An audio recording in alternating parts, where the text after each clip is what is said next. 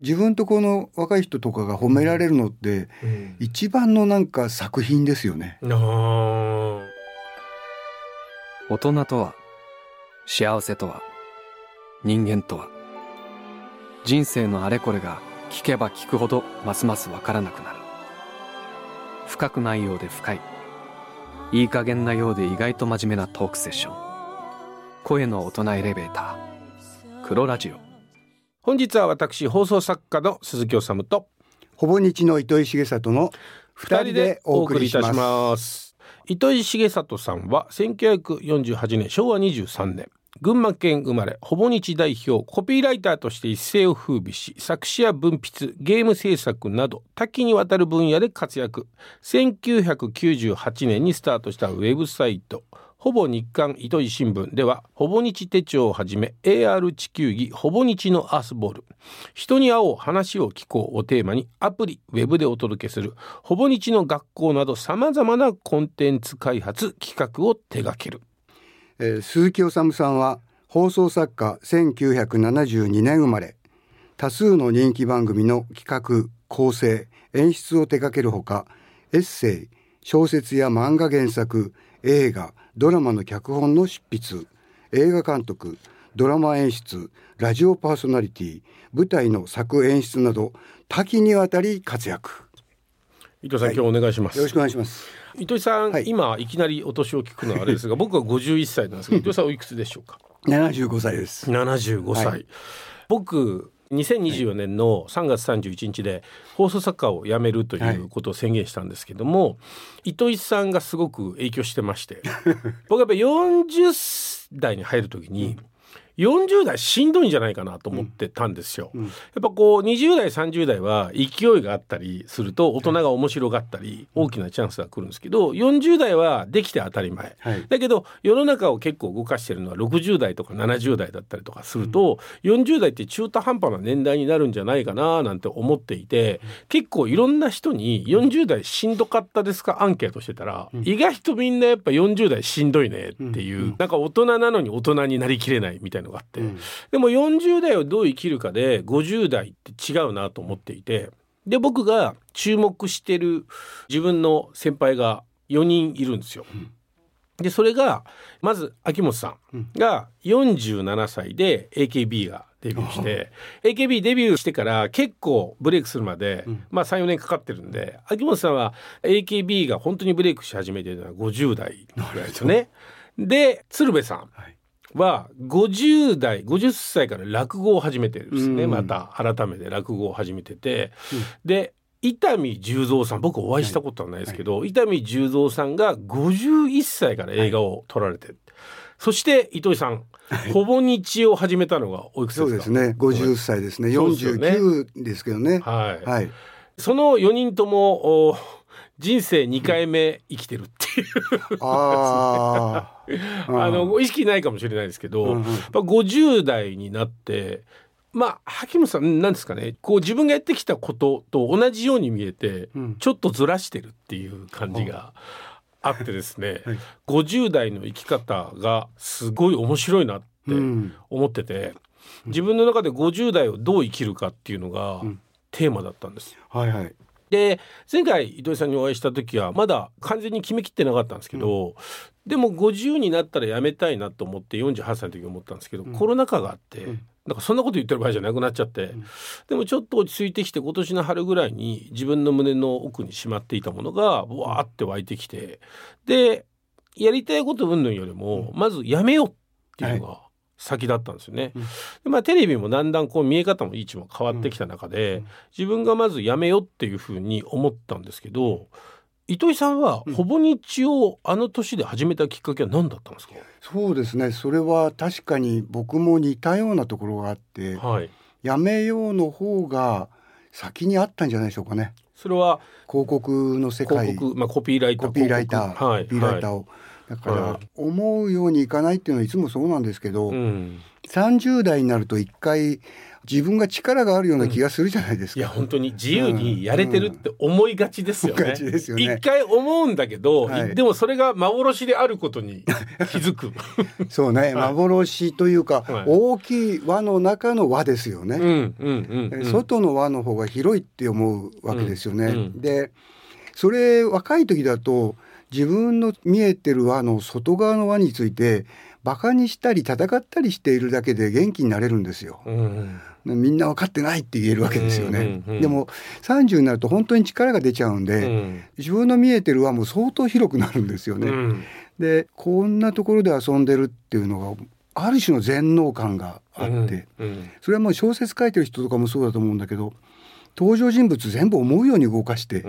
世界も動作したっていいわけだから。そこの全能感は漫画家でも映画監督でもみんな持ってると思うんですけどでもそれ作る予算はどうすんのみたいな。あるいはお前なんか言ってるけどそれ見たことないんだよ俺はっていうやつとか「へえあんちゃんどっから来たの?」っていう人だらけで実際の数はそっちが多いわけですね。で通用しねえっていうのに思い知らされるのが多分30代から40代の。そうですよね。えー、で40代になってよりそれを痛烈に感じてきて。で、ね、それ厄年と重なってんですよ。40で男たちは大体確か41で開けるのかな？はい。でそういえばあの時怪我したとか苦しんだとか病気になったとかまあその全能感のある時期に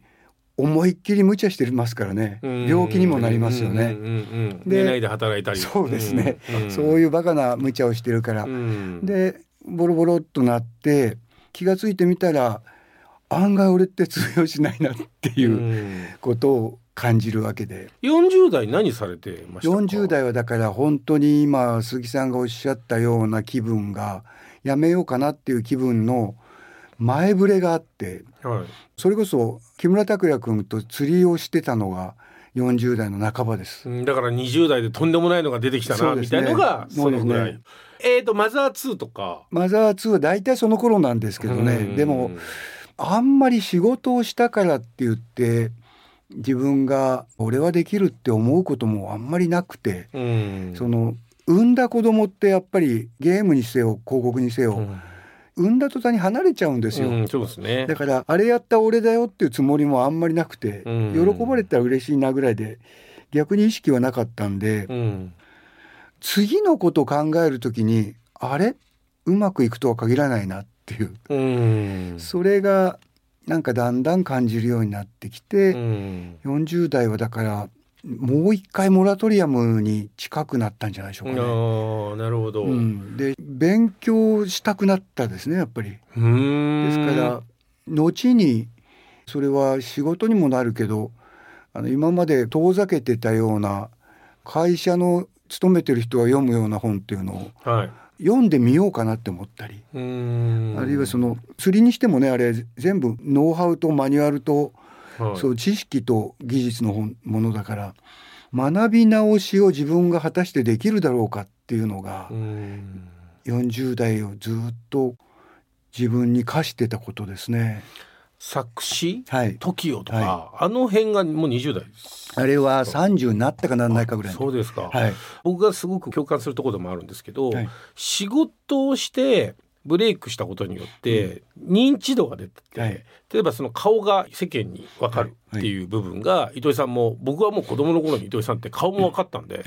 で僕もありがたいことにそういう存在ではあったんですけど、やっぱこういう作り手が認知度が出ることによって得する部分もあるんですけど、厄介な部分ってすごくあるじゃないですか。それはそうですよね。すごいありますよね。うん。得することも多いけど、なんか逆に嫉妬も多いだろうし、あいつちゃんとやってんのかって思う ちゃんとやってんのに必要以上にそれを疑われたりとか、はい、そういう部分ってあるじゃないですか、はいはい、そういう部分で苦しんだというか思い悩むことはありましたか？それはもう苦しむのも意識はしなかったですね、その苦しいに決まってるみたいなところあるんで。ん。だから意識はしなかったですけど実際にはその時にほとんどの嫌な思いはその知られたことによって起こりますから。だからそれ良かったことがはっきりあって表面に出てる人たちの気持ちがわかるんですよ。うんうんそうですね。うん。そのおかげで、うん。僕は出てる側の人間じゃないんですけど、うん。もしかしたら通訳ができるんですようんうね。ん。で出ない側で一生懸命やってる人たちのうん。やってることや苦労してることとか全部わかるんで、うん。両側のこう貿易がはい。できるっていう意味では自分が出たことっていうのは後のこと考えると良かったと思いますね。へうん。ー今はその良かったことのなんか余韻みたいなものを、もう一回焚き付けで火をつけて燃やしてる気がしますね。うーん。でそのうん。40代ではい。モヤモヤしてるもやもや。自分がいて、はいそっから正直ほぼ日を始めた時に、はいこれは糸井さんは何をしようとしてるんだろうっていう 僕は全貌がまだあの頃多分糸井さんがやってることが早すぎて分からなかったんですけど、なんであれをやろうと思ったんですか？僕は分かんなかったんです。あそうなんですか、僕は大体やり始める時は分かんないんです。先の見えてることはあんまりしたことがないんです。何をしようと思ったんですか、あのーざっと。自分が面白いと思ってるものを人に伝えると喜ばれるっていうことがインターネットっていうものと出会って、うんあできるなっていうことが一つ。なるほど。だからほぼ日の原型中の原型は年に1回出してた年賀状ですね。年年賀状に、うん例えば虚業と実業って言うけど、うん星空を見てる時に被釈の形につなげられるよねって考えるのって、うん。勝手につなげてるだけで、うん。星は全部バラバラにあるわけで。はい。でそれを被釈だって思ったり大熊座だと思ったりするのは虚ですよね。うん。でもうん。空に熊が現れるじゃないですか。うん。でそれはいいじゃないそれってはい。いうような文章をお正月の年賀状に書くわけですよ。ええすごいメッセージ性のある、うん。今自分はこれを面白いと思ってるそうそうそうそうっていうことでうん自分がやってることも虚業なんだけど、うん。そういうことなんじゃないのかなっていうのを出すと僕と知り合いの人が読むわけだから、うん。あれ良かったですねとか言ってくれるわけですで雑誌にそんなものを書く場所ないんですよ。うん好き勝手にただ持ち出事だけ書きたい時に書くようなんてないんです。まあ当時はねツイッターも何もない時ですもんね。はい。だからその年賀状でやってるのがあそういえば受けてるなとかうん。思ってたんで、このインターネットっていうので書き放題なんだって思って、でそういう場所を作りたかった。うん。で高校から離れてそれを作る巣窟みたいなものを作ろうとして、うん一軒家に引っ越しして3階建ての民家があって、うん。そこでほぼ日を始めるっていうのをスタートさせたんで何で食えるかも分かんなかったしはい。どうなりたいのも分かんなくて目処は一つあって野球場に行ってることが僕は多いんではい。あそこに4万人が入ってるんですね。はい。で4万人の人が集まってる場所っていうのはビール売ってても仕事になるし、うんプログラム売ってても仕事になるし、うん。野球やってるボール拾いやってても仕事になる。うん。あんなに大勢の人を4万人って食わせていけるんだと思って、うん。すごいな。4万人になったら俺は何にも考えなくても何でもできるよと思って、うん。メディアをノックしなくても勝手に4万人が毎日来る場所を作ろうと思っていやそれがすごいよな、はい。その4万人ってすごいじゃないですか、すごい。でもメディアやってると、例えばテレビだと何百万人何千万人。そうです。たかだか4万人って言うんですけど、今はもう本当に1,000人コアなフォロワーがいれば、ご飯が食べれるじゃないですか。でもまだその4万人というものに対しての4万人の熱狂っていうものがすごい。自分にとってやりたいことができてビジネスになるっていうのがまだ世の中そんなにうんなかったですよね。そうかもしれないですね、うん。だから何するかっていうのをいろんな人が心配していろんなこと言ってくれたけど、うん。やっぱりやる気をそがれるんですよね、うん。リアリズムで聞くと。だから僕が うん。ここ数年特に40代になってからよりうん。テレビの人とご飯に行かなくなったんですよ。はい、はい、行かなくなって、まあ、それで、あの知り合いでお相撲の人がいたり何々がいたりとかってもう気づくと結局僕20代の人とはいはい30代の時は芸人さんの若い人と飲んでて、40代になるとお相撲だったり何だったり、いろんなこう若い人たちとはい。飲んでる。む無理してないんですよそれ自分が。うん。だけどもうまさに井戸井さんの言うように、普段仕事してる人は別に会議で話せばいいんですけど、うん、テレビの人と話してたりするとついつい愚痴が多くなったり、はいはい、そういうことになって、まさにやる気をそがれてしまうっていうことが 多くなってしまうことがなったんで、これは良くないなと思って、だからやる気をそがれないような飲み方とか、ご飯を食べようって思って。たんですよね、はい、それがすごい意識してでもそうっすよね、うん、そうですね。だから目的があってそこにたどり着くためにいろんなことするのはこれはこれでやんなきゃいけないこといっぱいあるんですけど、うん、でも全部が枠が決まっててその枠に合わせて人が動くっていうのは自分じゃなくてもいいことがどんどん増やしていかなきゃいけないわけですよ。いや僕ねその仕事を辞めるということの一個の、その 着火点の一個はやっぱこう糸井さんがあって、うん、その糸井さんの生き方もそうなんですけど、うん、僕ほぼ日で対談させてもらったじゃないですか。はい、もらった時にアースボールを、はい、その社員の人たちがずらっといましたよね。はい、でアースボールをうちの子供がね、うん、っていう話買ってって話をした時に、アースボール作ったの誰だっけっつってわって手挙げてそのチームがいて、めちゃくちゃキラキラしてたんですよ目が。そうですか、嬉しいな。あそこにいた人たちが20代とか30代とかですよね。うんうん。うんすんごいキラキラしてて、うん、そのキラキラしてる人たちの環境と、うん、あとそことつながっている糸井さんの関係が僕はすっごい羨ましくて、うん、うん。だから自分もこの後若手を応援するっていうことをやろうかなと思ってるんですけど、やっぱこういう関係を作るっていうのがものすごい羨ましいなと思ったんですよね。すごい質問キラキラしてて。嬉しいですね、そういうその自分とこの若い人とかが褒められるのって、うん、一番のなんか作品ですよね。うん、そのあのゲームは良かったとかあのコピーがいいとかっていうのよりも、うん、例えばビルがうち今2つに分かれてるんだけど、はい、間違ってこっちに行った人がキョロキョロしてたら「あれを探しですか?」って聞かれて、でその人に案内してもらいましたっていう話があって。でうちの子がこっちのビルの子があっちのビルに案内した、うん、歩いて。でそれ本当に嬉しかったですって言われると、うん、そんなこと教えてないじゃないですか。はい。で教えてないことで喜ばれてるってことがすごいですね。嬉しいんですよねやっぱりね。それ40代で始めて、うん、その時はその前の仕事はフェードアウトしてったんですか？基本的にはやめましたね。あそうなんですか、引き受けなくなった。ええー、それは覚悟もあって。あのね一回経験があって、うん、うん、作詞を辞める時同じだったんですよ。えー、作詞を辞める時も俺辞めたって言ったら大体1か月ぐらいで注文来なくなったんですよ。うん、で結構売れてたんですよ、うん、その、それなりにね。うん、でも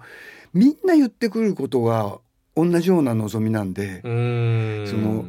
当たりたいに決まってるじゃないですかそんな「紅白」で、レコード大賞、そういうその歌い手と俺と作曲家とその組み合わせで、そんな1位いかないよっていうのをみんな1位1位っていう、そこにもうなんか面倒くさいなと思って、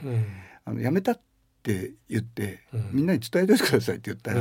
本当に来なくなって、そんなもんなんだなって思った。でコピーライターについてもそんな風に来なければ別にしなければいいんだし、来ても「あ今やってないんですよ」って言えばいいんで、うん、だから何にも宣言するとかっていうことした覚えもないかも。でもまあ周りの人にはもうやめるみたいなことでまあ伝わりますもんね。そうですね。うん、で逃げたとか言われましたやっぱり。僕も結構言われてます。そうですか。テレビのこういう状況になっていい時に逃げたなみたいな。いやいい時に逃げたんじゃないよっていう。本当に僕は思ってるのがやっぱこう50代の作り手とかしんどくなってくると思うんですけど、うん、テレビの人でテレビに異常にこだわったりとかするんで。器用じゃないですかみんな、はい、だから僕みたいな人間が他の畑で何かをもうザ放送作家、ザテレビな感じだと思うんで、うん、別のことをやりましたって言えば、うん、なんかこう選択肢があまりにもみんな少なすぎるんで、うん、特に日本だと、それをなんか与えられないかなと思って。ってるところがあるんですけど、うん、糸井さんがほぼ日作ってまあそのほぼ日というものもそうなんですけど組織ですね、はい、組織っていうかチーム、はい、チームを作ったということが僕にとっては一番羨ましい。それは一番苦手なことでしたからね。そうですよね、うん、苦手なはずですよ。僕もめっちゃ苦手ですフリーって、はい、それが嫌だから。嫌だからフリーってですよ。そうなんですよ。じゃなかったらちゃんと会社で働いてますね。そうです。